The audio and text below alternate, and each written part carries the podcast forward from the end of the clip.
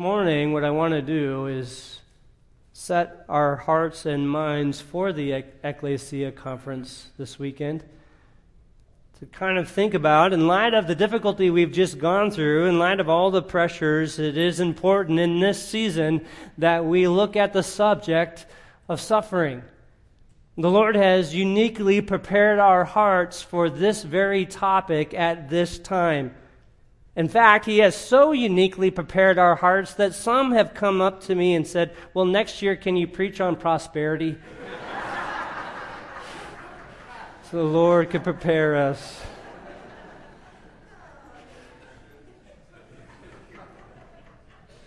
It is in the midst of all of this, again, we recognize that the Lord is uniquely working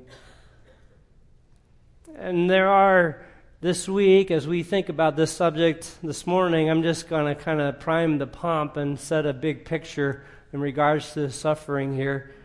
But this week, in the conference, we're going to cover topics like uh, physical suffering, or suffering loss, or lies we believe in the midst of suffering, or Christ is the example of a suffering servant who helps us in the midst of our suffering. We're going to look at suffering for righteousness.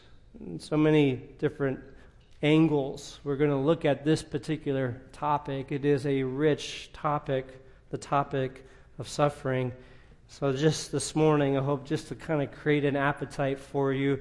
And if you haven't signed up, you better. All right.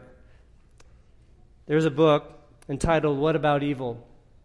In it, Scott Christensen frames up the modern struggle with evil when he says this. Here's what he says He says, Secularism has de-godded God and domesticated our age in order to magnify every mundane and ignoble feature of our creatureliness above the Creator.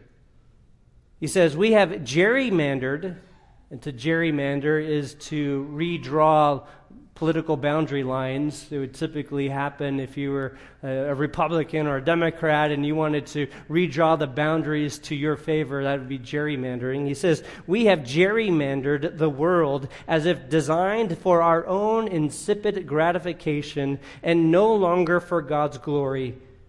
It is inconceivable that any kind of God would create a world whereby our personal happiness is not his highest goal.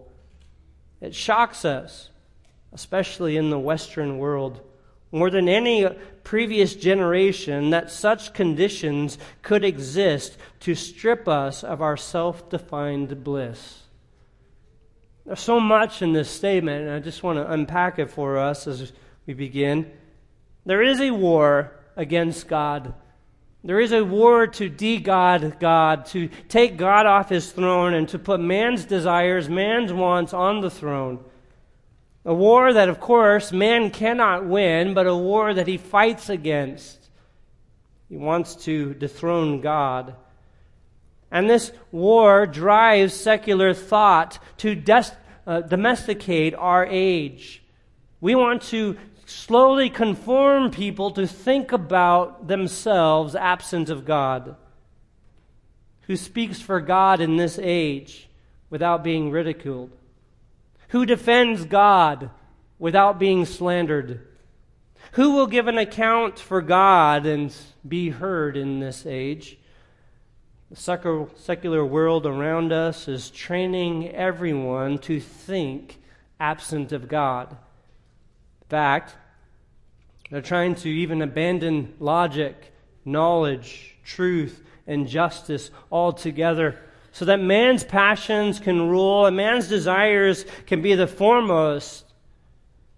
As Christensen highlights, the goal of this is to magnify every mundane and ignoble feature of our creatureliness above the Creator.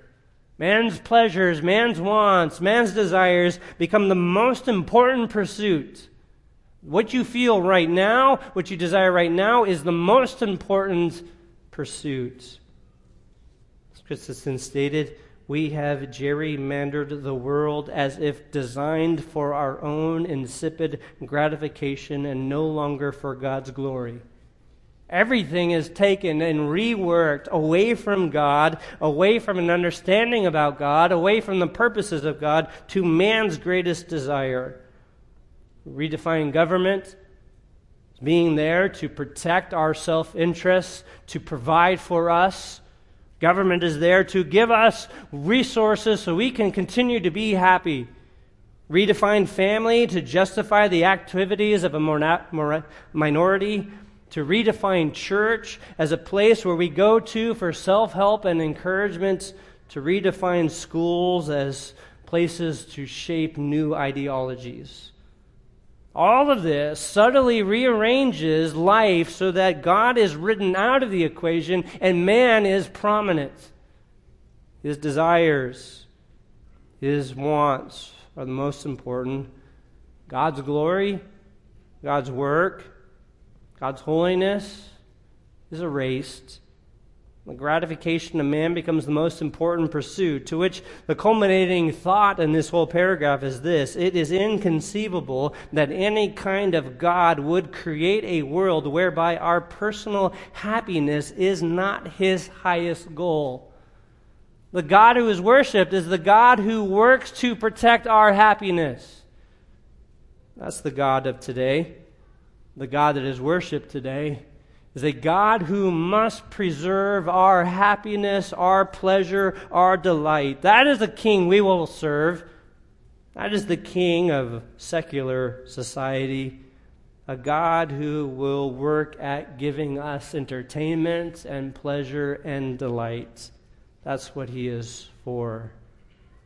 And any, course, preacher who comes along and makes people happy is exalted in that age. And anyone who comes along and encourages is lifted up in that age. They become the prophets of this age because they bring the message that man wants to hear.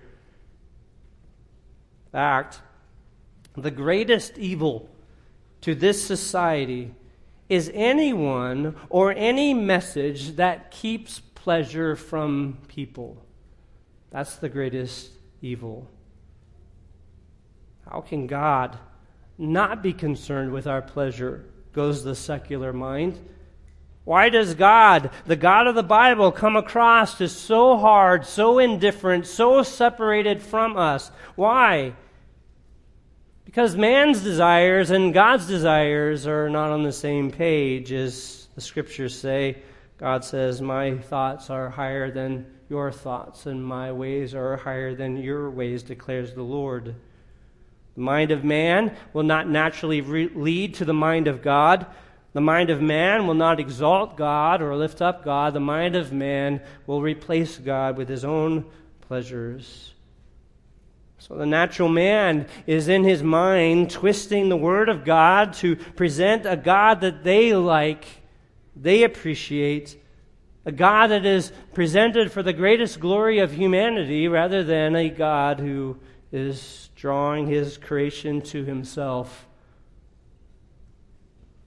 So while the world is shocked again that God is not after their highest and greatest pleasure, God's creation is at work naturally accomplishing his perfect design. While man wars against God and the natural mind is bent away from God and the God of this world is blinding the hearts of people, God in his creation is working accordingly to demonstrate the riches of his glory. You can look around and you can see this. God may appear to be cold and indifferent. But that is only to the person who has his own pleasure as the ultimate goal. Or actually, what God demonstrates in his creation is the overabundant expression of his mercy and love to all. Here's the catch we live in a world system that makes the pleasure of man the highest good. And in this system, suffering is the greatest evil. That's the world we live in. Suffering is seen as the worst evil, the, the thing that is incongruent with the natural mind. No one can suffer. No one can face difficulties.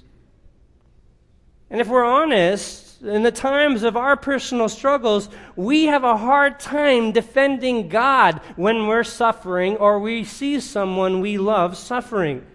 It's hard for us. Hard for us to defend God in the midst of that. Hard for us to rejoice always. Hard for us to speak up. This is because we don't understand suffering very well. We subtly embrace a worldly ideology which sees suffering as a greater evil than sin. That is the struggle. For the natural man, this is what he has embraced. The worst sin is suffering. In fact, it would be then worse to suffer than it would, would be to actually sin. I've seen this demonstrated in so many different ways recently. Listen, there have been, even just this last year, great scandals in denominations. I don't have to go into the details of those, you could find all the details. But there have been great scandals within denominations, and at the root of those scandals was this unwillingness to address sin because we didn't want to suffer loss of reputation. Because one didn't want to take on the difficulty of suffering loss, they avoided scandal, only to cause it to continue on longer and longer. Suffering itself has become worse than sin itself in the natural heart and mind of man. That's the problem. Natural man tries to de God God. And the natural religious man holds on to worldly ideologies, trying to defend those ideologies, thinking that they're protecting God, and they're trying to avoid suffering altogether. And in the midst of that, they move away from God, away from God's natural design, away from what God's purposes are in suffering and how God uses suffering, not only for our protection and good, but also for His glory. And that's what we want to capture. We want to understand how it is that God uses suffering and what He does within the context of suffering that protects us. God's design he has designed that the fruit of evil is suffering. Victims of crimes suffer. Perpetrators of crimes, when they're caught, face judgment and they suffer. Suffering is the fruit of abandoning God and moving away from righteousness. It is within God's providential design that when mankind in his creation moves away from him, they face suffering and difficulty. Suffering then manifests the great wisdom of God. It is a tool of mercy to warn of the consequences of wickedness, and it is a means of grace to supercharge the growth of our faith. It is used on both ends. It both warns the sinner that he is moving away from God and pending judgment is coming. And it is used as a means of, of encouraging our faith so that we are growing and maturing. In God's design, suffering for the godless is, again, the worst evil.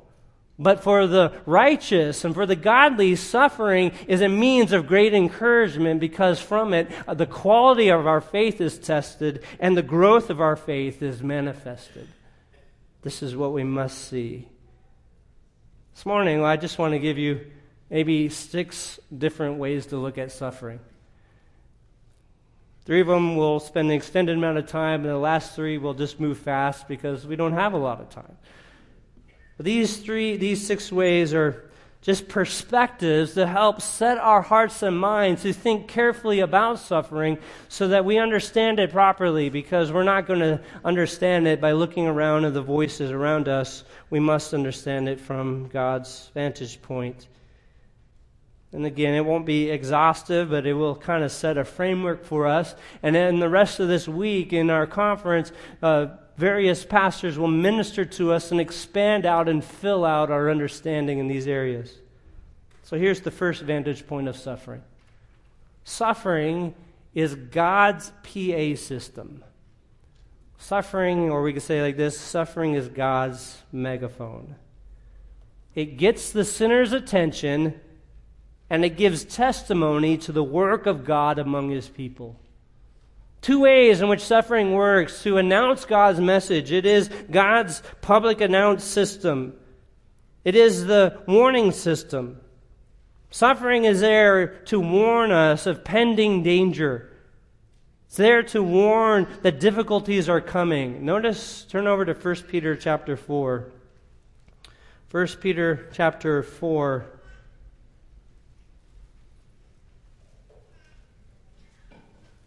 Peter says in 1 Peter 4 and verse 17, speaking about the context of suffering, we can just uh, notice verse 14 through 17 just to kind of flow into this context. Verse 14 If you're reviled for the name of Christ, you are blessed because the Spirit of God rests on you. Make sure that none of you suffers as a murderer or a thief or an evildoer or a troublesome meddler.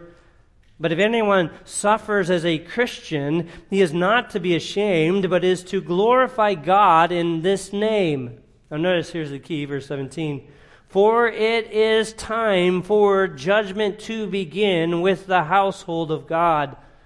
Suffering is the reminder of God's pending judgment. Suffering is there to warn of great difficulty. Yes, you experience a little difficulty now, great difficulty comes in future judgment.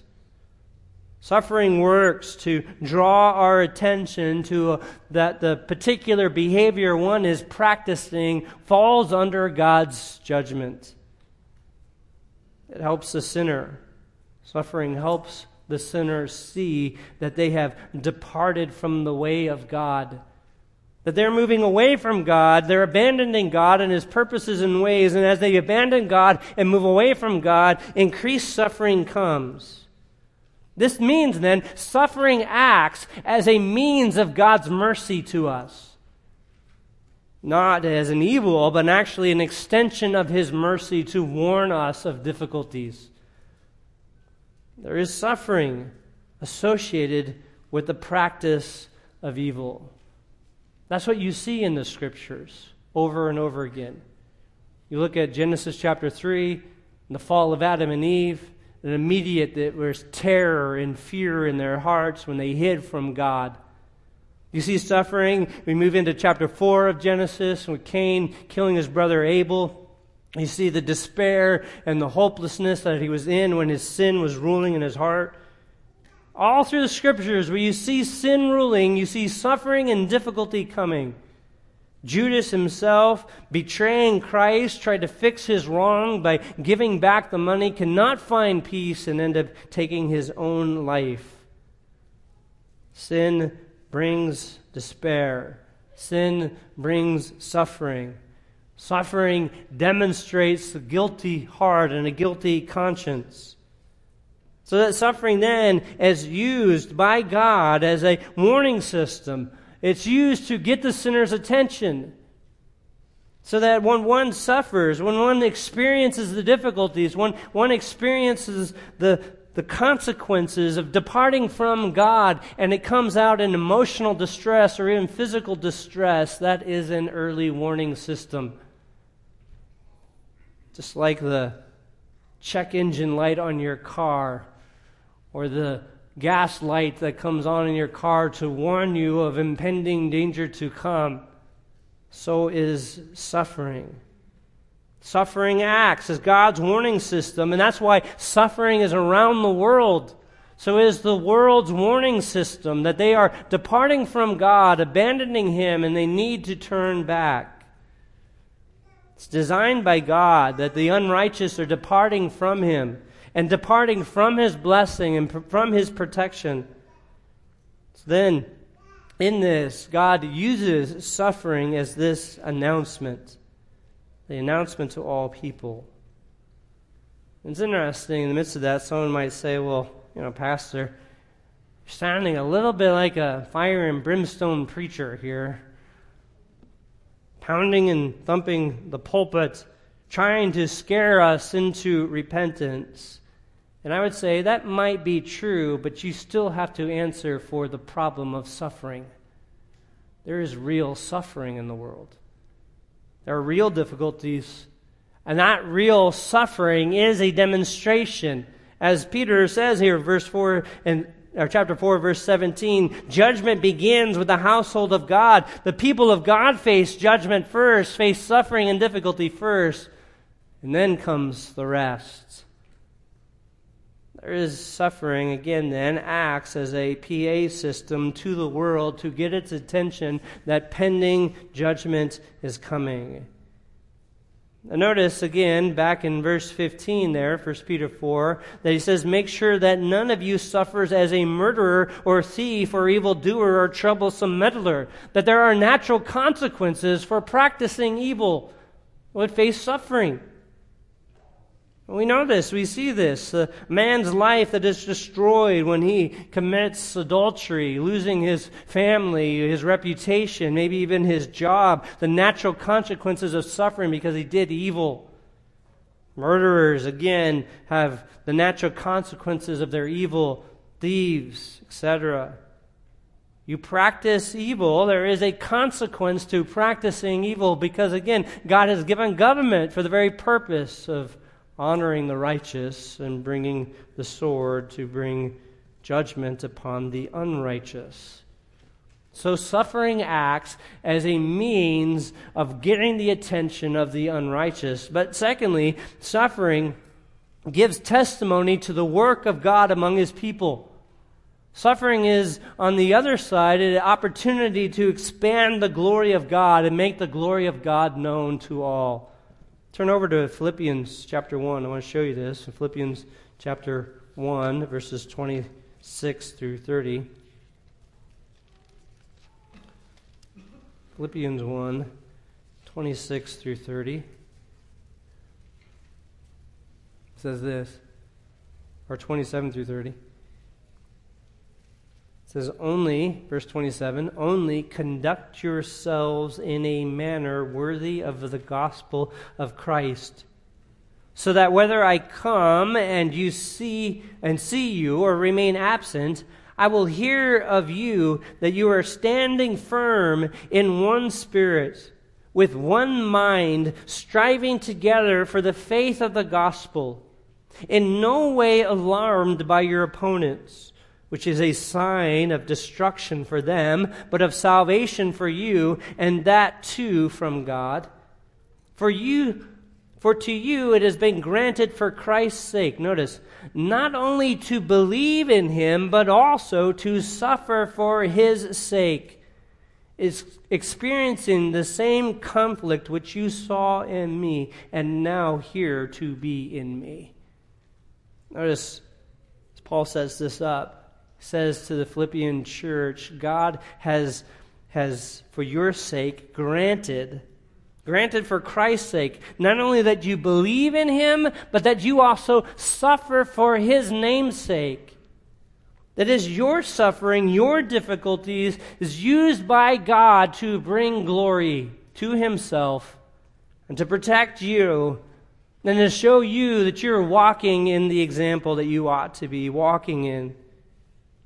You're conducting yourselves in the manner of the gospel of Christ. You are preaching Christ, you are living Christ, and you are facing the sufferings that Christ himself faced. This is, again, then God's announcement to the whole world that the righteous stand firm and the righteous pursue Christ and walk in Christ, even in the face of suffering, and suffering cannot stop them. It's an announcement.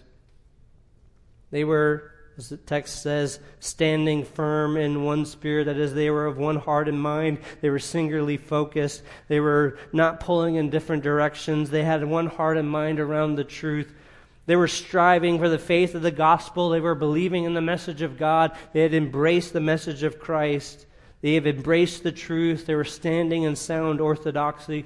They had embraced the message from the Apostle Paul, and they were not alarmed by their opponents who were bringing difficulties upon them, who were opposing the truth. They weren't overwhelmed by that, alarmed by it. They weren't distracted by it. They were, again, focused.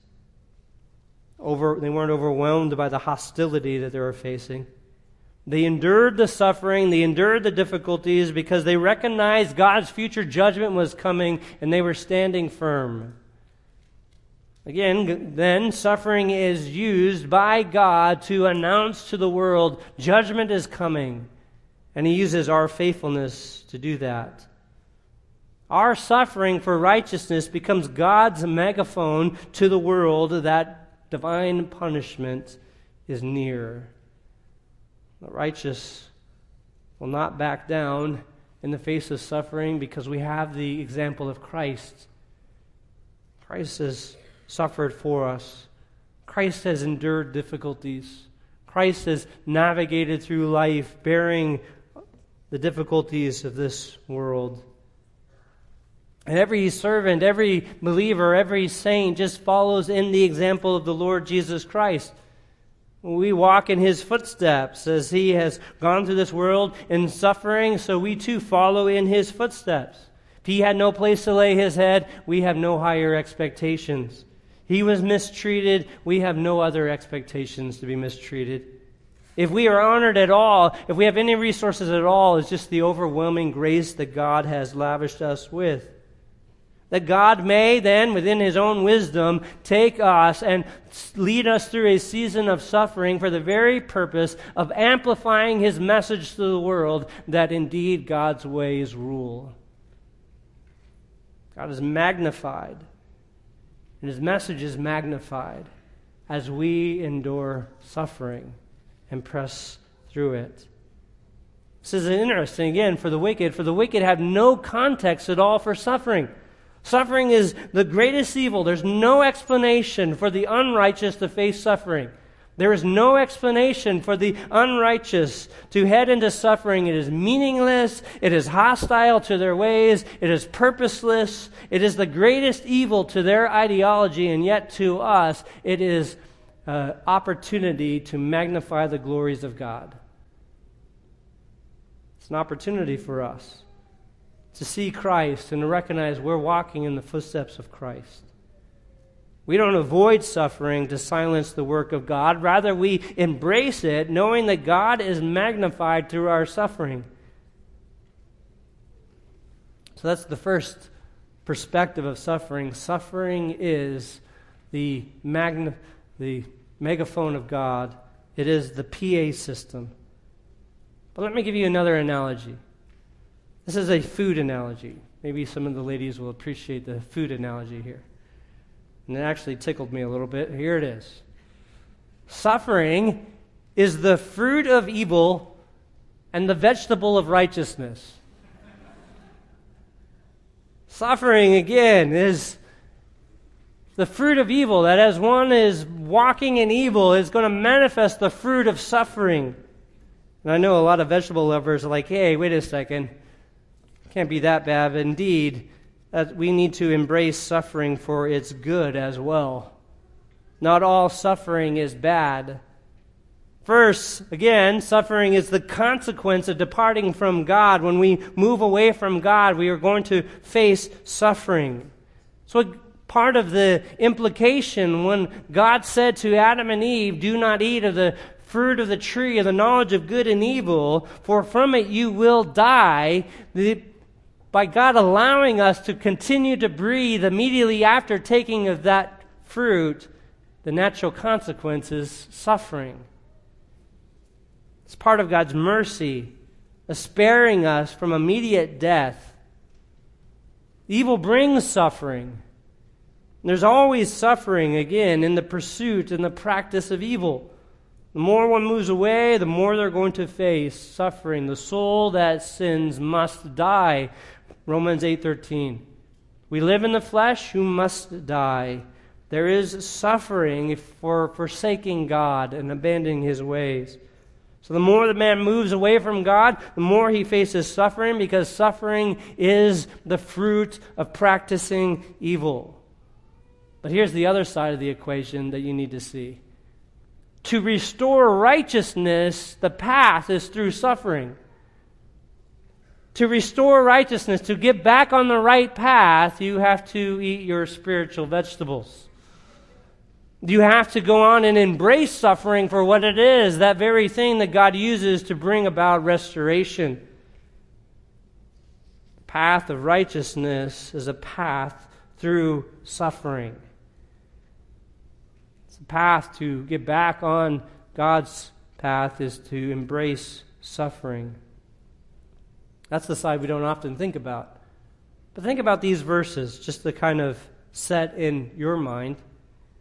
I mean, I think about this. When Christ came into this world, he left the glories of heaven, he left the honor of heaven, he left behind the independent use of his divine attributes. He took on the limitations of human flesh.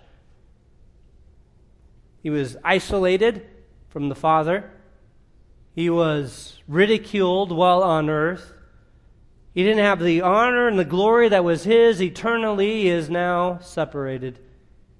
He had to endure in this world under hostilities, the rejection of men, persecution. Even of his own people, he was rejected, and even his own friends betrayed him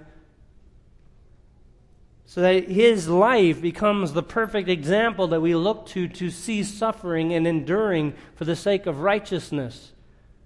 To which then listen to these verses in regards to how we are to consider ourselves. Philippians 1:29 For to you it has been granted for Christ's sake not only to believe but also to suffer for his sake.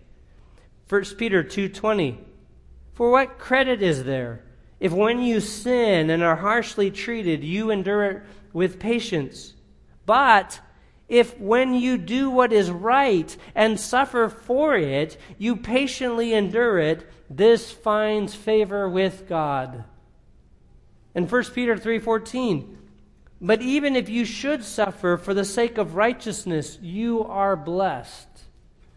In 1 Peter 3:17, for it is better if God should will it so that you suffer for doing what is right rather than for doing what is wrong.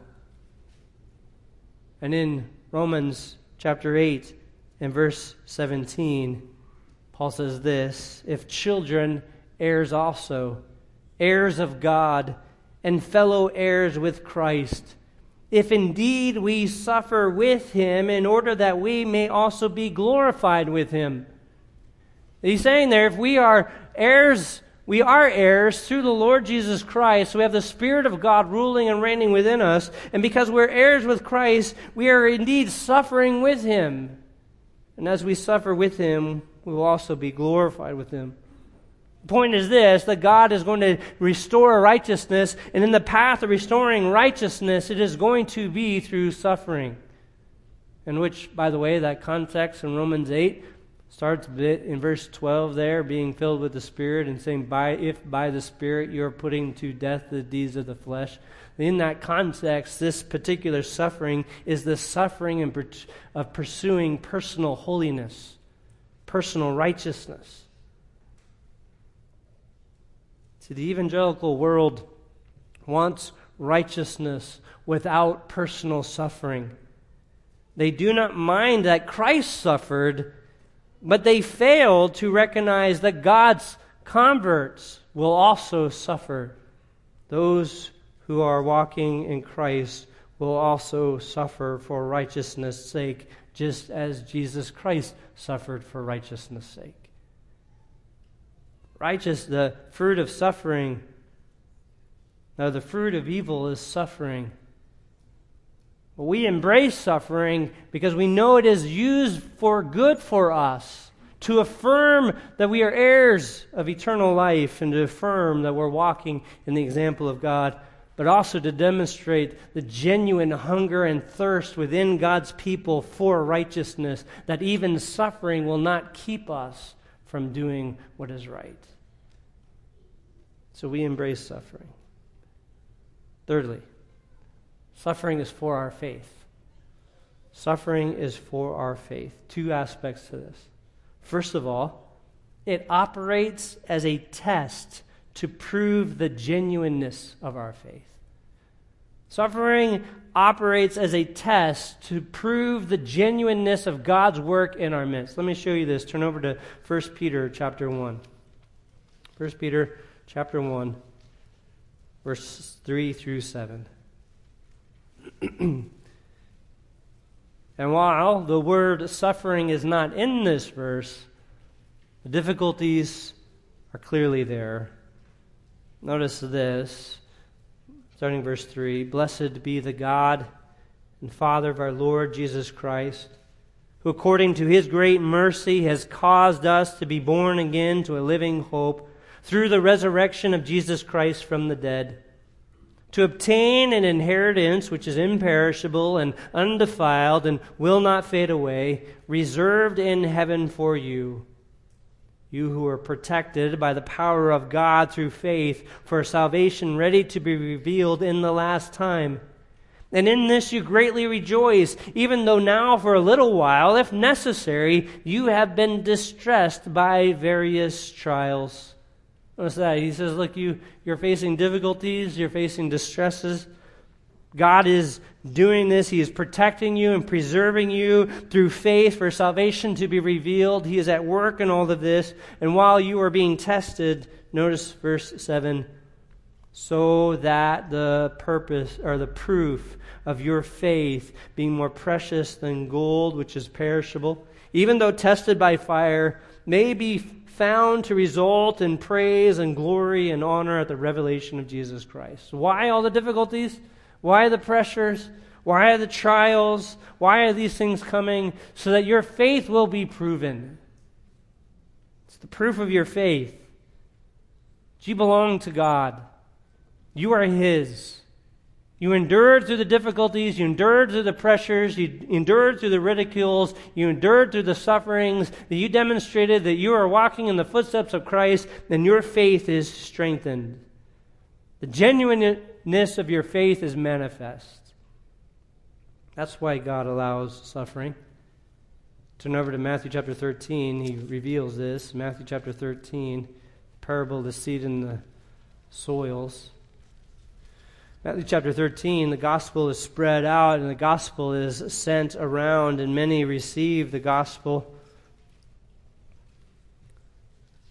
But in particular, you have the seed and the sower explained in Matthew 13, 18, and following. And it is the seed that falls on the rocky soil I want to draw our attention to, particularly verses 20 and 21. Says, The one on whom the seed was sown in the rocky places, this is the man who hears the word and immediately receives it with joy. Verse 21 Yet he has no firm root in himself, but is only temporary. And notice, when affliction or persecution arises because of the word, immediately he falls away. The difficulties, the persecutions, the afflictions, the sufferings came to test the quality of the response, and the one fades away. Cannot handle the pressures, the difficulties. Suffering, again, is God's tool. It's used to test our faith, the genuineness of our faith. Like anyone can follow Christ when there's no difficulties. Anyone can follow Christ when it doesn't cost us anything. When you have a comfortable room to come sit in and a nice chair and it's comfortable temperature and it's convenient and the ministry is right by your house and it doesn't cost you anything, it's very easy. I think it's interesting that uh, so many times I've heard people come say, you know, you just, the preaching here is just way too heavy. And I just want to say, have you met Peggy Patterson? Have you met some of the sweet old ladies in our church? It's not too heavy for them. Well, your ministry's too far away. Well, let me show you the people who live way up north or way down south. Those are driving an hour to be in the ministry. Well, the ministry, it's just hard to get connected. Really, have you seen our app and all the needs out there? The way that people are jumping in and helping? I mean, excuse after excuse that goes on why it can't be involved, and yet God demonstrates richly in His body that the love and faith of God's people is manifest and maturing and growing. Suffering tests our faith and it proves the genuineness of our faith. So that people coming around and serving across different cultures and different backgrounds and different experiences and perspectives and different generations, all coming together, showing the love of Christ to one another, demonstrates a faith that is not of man but is of God. That is the work of God. Suffering tests our faith. But secondly, suffering also acts as a catalyst to our faith. Suffering encourages our faith. It is a catalyst. It is like a fertilizer to our faith that causes us to grow and mature. Suffering emboldens our faith. When you face suffering regularly and are mistreated regularly, when someone else comes along, you're like, I've been there before. Uh, you know, my, my personal comfort is not my goal here. The glory of Christ is my goal.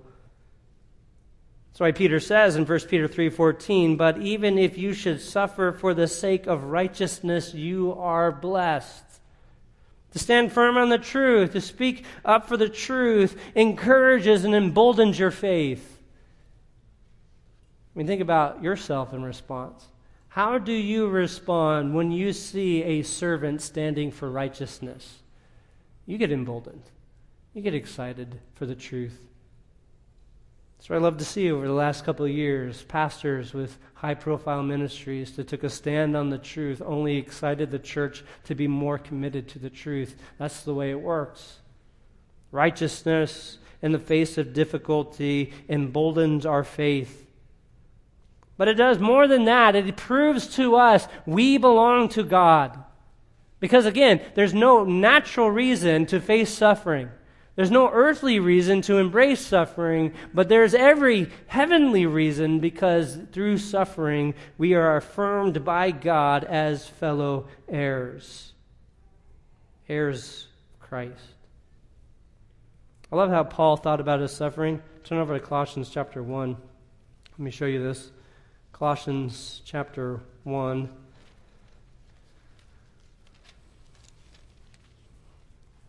Paul says it like this in Colossians chapter 1 and verse 24. It says, Now I rejoice in my sufferings for your sake.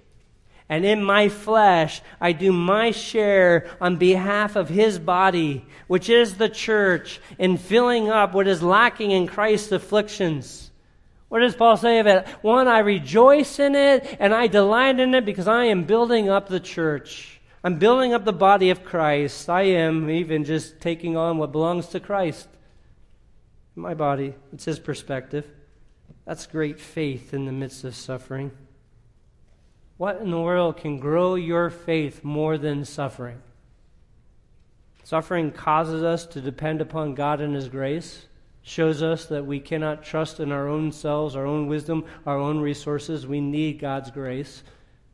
Suffering causes us to hold on to heavenly riches rather than earthly riches. So that when you suffer here on earth, you want this to end and you want the riches of God's glory and His heavenly resources. Suffering causes us to put stock in the grace of God to be revealed at the appearing of Jesus Christ. It causes us to anticipate God's deliverance. Suffering is the source of us rejoicing because we know that God would use that to encourage our faith. Suffering for righteousness, if we were to suffer for righteousness, recognizes that this is God's purpose in our life to shape us and protect us. I, mean, I think about this so often as a pastor facing difficulty, recognizing that's exactly what I need to stay in line. I need the ridicule. I need the rejoicing. I'm not inviting that from you, but I'm just saying in my own personal heart, I know that is what I need. God uses that to remind us to stay faithful and to keep striving. And suffering causes us, in the midst of our difficulty, to turn to God's promises and wait on those promises, and then we see Him deliver us. 1 Corinthians 10:13 No temptation has overtaken you but such as common to man but God is faithful.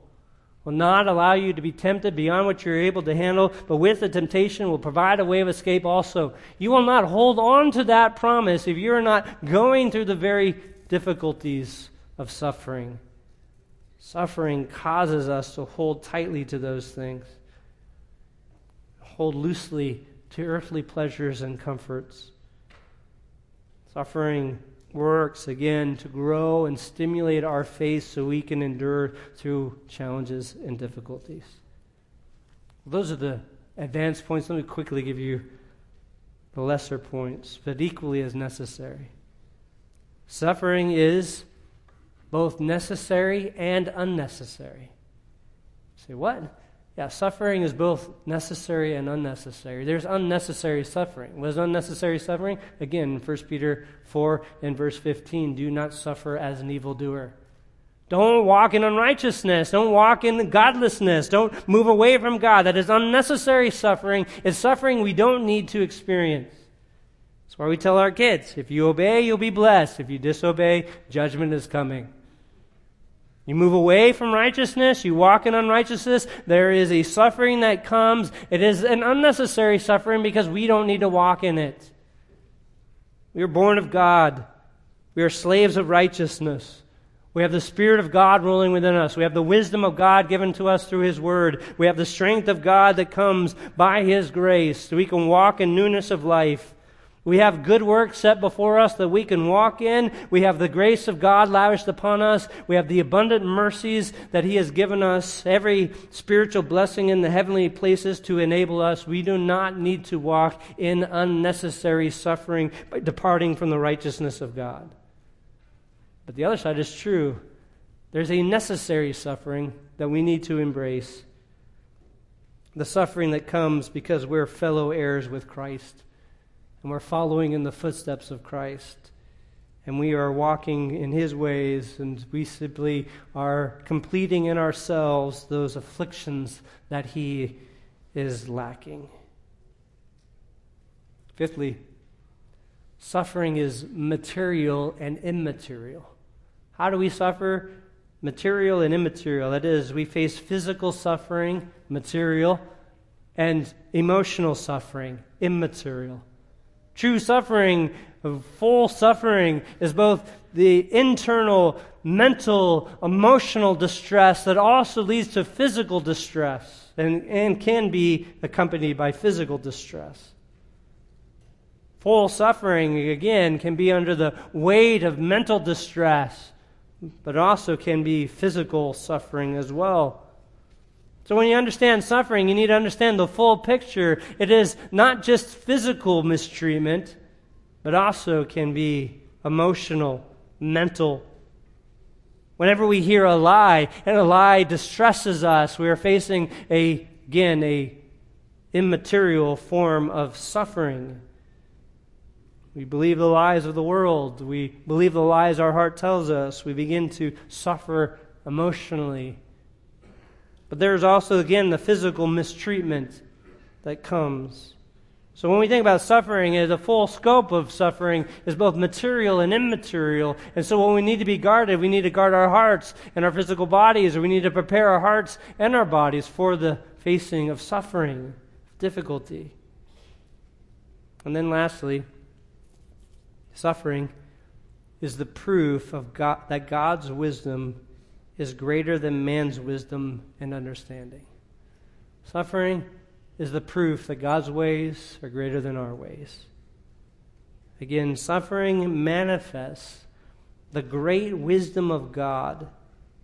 And it acts as a tool of mercy to warn of the consequences of wickedness and a means of grace to supercharge the growth of our faith.